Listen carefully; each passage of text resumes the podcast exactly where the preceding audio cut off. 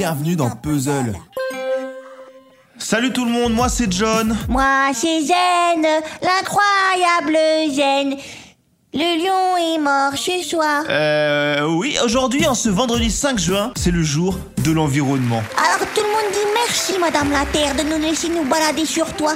Merci les petits arbres et les petits animaux de vivre à nos côtés. Même si on n'est pas les voisins les plus discrets, ni les plus respectueux, votre patience vous honore. Promis cette année encore, on essaiera de faire mieux. L'human spinning n'a que trop duré. Voilà. Bon, on parle de quel film cette semaine? Bah non, cette semaine on parle de l'environnement. Bah, et c'est quoi le rapport avec notre chronique Et ben le cinéma a forcément un impact sur l'environnement. Ouais, c'est prouvé ça Parce que moi, à part les génocides de champs de maïs pour le popcorn, euh, ben je vois pas. Bah ouais, et en plus t'as euh, réfléchi vraiment 5 secondes sur la question, donc ton avis est très pertinent. En 2006, une étude établissait qu'à Los Angeles, l'impact environnemental de l'industrie du cinéma sur la pollution de l'air était proportionnellement à la taille du secteur, juste la plus importante après le pétrole. Quoi?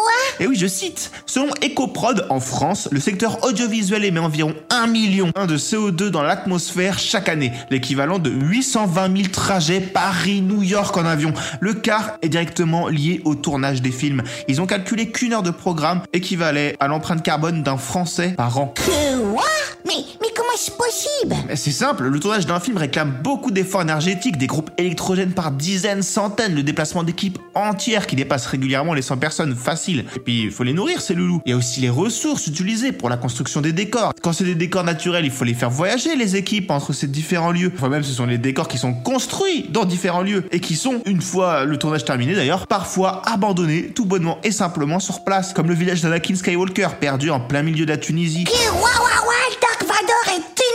Et là encore, je parle même pas du marketing parfois ultra massif selon les productions, les affiches à travers les villes entières de tout le globe, les goodies promotionnels, etc. Et je te parle même pas des festivals, genre festival de Cannes, etc. Ou là, ce gaspillage land en fait, c'est le festival du gaspillage, euh, je, je pourrais dire. Bah super, bah on fait quoi alors? On boycotte le cinéma? Ok, bah vas-y, je te regarde faire. Courage, hein. Non, heureusement, le bilan. Carbone, chichi?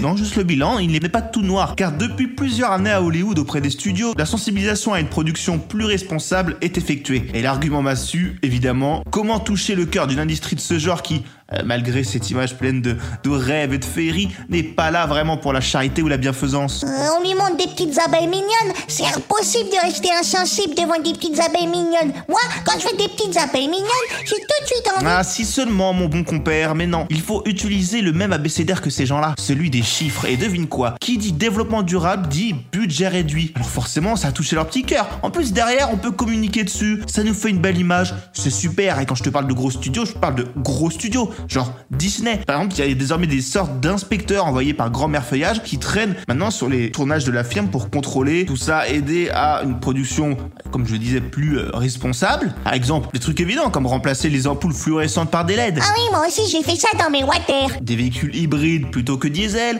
limiter l'utilisation des plastiques. On peut se dire que ça change pas la face du monde, mais à l'échelle d'une industrie entière, c'est déjà pas si mal. Plusieurs blockbusters sont passés également au décor recyclable. On se rappelle d'ailleurs de l'anecdote de Matrix Reloaded qui avait recyclé 11 000 tonnes de décors, dont la construction de deux tronçons entiers d'autoroute.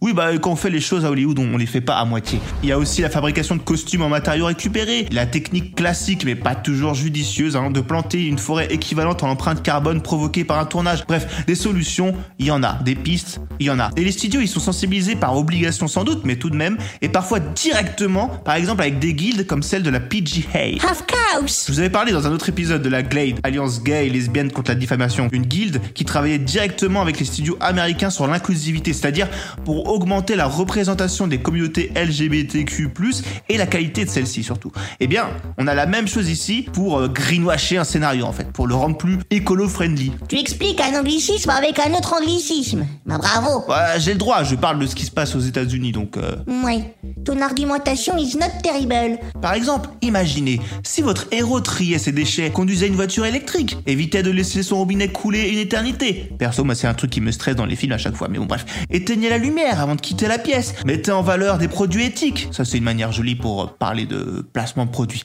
Ou de slogans écolo, etc.